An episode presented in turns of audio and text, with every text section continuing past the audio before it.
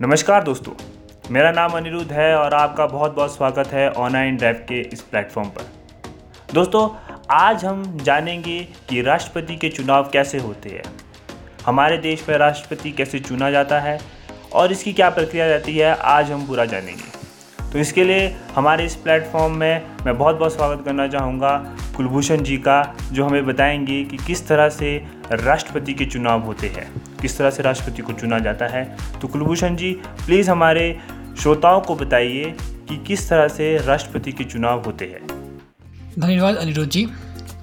जैसे हम, जैसे आपको बताया बताया जा चुका है कि राष्ट्रपति का चुनाव कैसे होता है, उसके बारे में जानेंगे। तो सबसे पहले हम बात करते हैं, राष्ट्रपति का जो चुनाव होता है, वो एक निर्वाचन मंडल करता है। इसको हम बोलते हैं इलेक्ट्रोल एक प्रकार का तीन सदनों का एक कमेटी बनती है एक। उसमें तीनों सदनों के सदस्य होते हैं, लोकसभा के भी होते हैं, राज्यसभा के होते हैं और राज्य विधानसभा के उसमें सदस्य शामिल होते हैं। लेकिन इसमें एक बात आती है कि राष्ट्रपति के चुनाव में जो विधान परिषद होती है, उसके सदस्य शामिल नहीं होते, क्योंकि वो भारत के कुछ एक राज्यों में है तो इसके जो सदस्य होते हैं इसमें शामिल नहीं होते, लेकिन विधानसभा के सदस्य शामिल होते हैं, लोकसभा के होते हैं और राज्यसभा के शामिल होते हैं, जो तीनों सदन के सदस्य मिलकर आपका राष्ट्रपति का चुनाव करते हैं, राष्ट्रपति को चुनते हैं इनडायरेक्ट मत वोट डालकर। फिर हम बात करते हैं राष्ट्रपति के चुनाव के बाद, बात करते हैं राष्ट्रपति का जो एक कार्यकाल होता है, वो तो पाँच साल का। तो राष्ट्रपति पाँच साल के चुने जाते हैं, पाँच साल तक इसका कार्यकाल होता है और पाँच साल पूरे होने से पहले इसको हटा सकते हैं। वो संसद पर निर्भर करता है भाई इसको हटाए या ना हटाए, उन पर डिपेंड करता है, ठीक है? फिर बात करेंगे राष्ट्रपति की जो योग्यताएँ होती है, कि राष्ट्रपति की योग्यता क्या होनी चाहिए। एक तो देखिए भाई राष्ट्रपति जो होता है आपको देश का प्रथम नागरिक होता है। उसको देश का नागरिक माना जाता है। दूसरा क्या होता है कि वो पैंतीस साल की आयु पूरी होने के बाद आपका राष्ट्रपति का चुनाव लड़ सकता है, कोई भी उम्मीदवार जो होगा। तीसरे से आता है कि आपको लोकसभा का सदस्य होना चाहिए वो। चौथा आता है कि आपका किसी भी लाभदायक पद पर जो आसीन नहीं होना चाहिए राज्य के या फिर किसी भी सेंट्रल गवर्नमेंट के या फिर स्टेट गवर्नमेंट के किसी भी लाभदायक पद पर वो आसीन नहीं होना चाहिए। बहुत बहुत शुक्रिया कुलभूषण जी।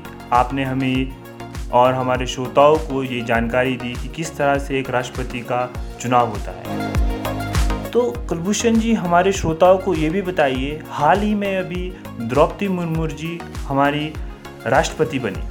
उनके संघर्ष के बारे में हमें बताइए कुछ, हमारे श्रोताओं को बताइए कि किस तरह से वो राष्ट्रपति बनी।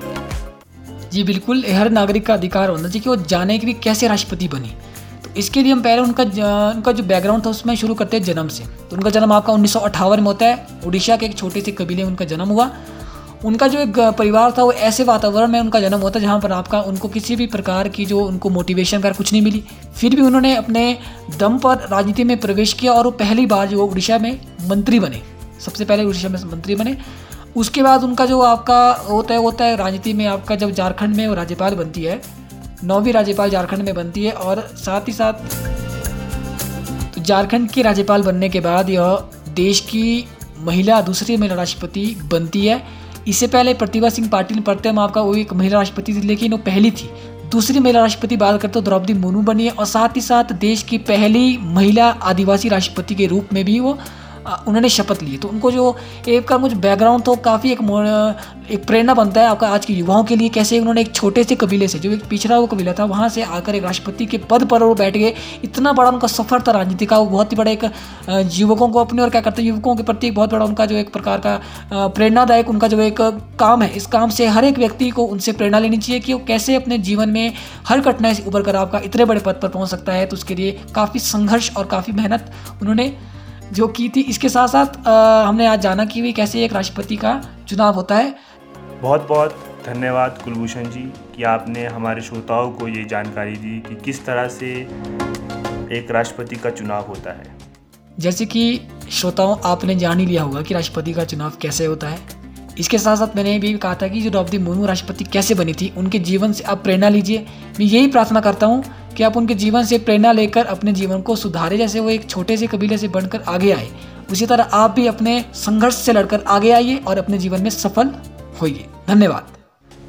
तो दोस्तों, हमने जाना कि किस तरह हमारे देश में राष्ट्रपति का चुनाव होता है। दोस्तों, आज इस पॉडकास्ट को यहीं समाप्त करते हैं। अब आप हमें रेटिंग भी दे सकते हैं। आप स्पॉटिफाई डाउनलोड कीजिए और हमारे पॉडकास्ट को रेट कीजिए। एक से पाँच तक। हमें बताइए कि आपको हमारा पॉडकास्ट कैसा लगा। हम, हमें फीडबैक दीजिए। हमारा पता है online info at the rate gmail dot com आप हमें यहाँ पे फीडबैक दे सकते हैं कि आपको हमारा पॉडकास्ट कैसा लगा। आज के लिए इतना ही। धन्यवाद।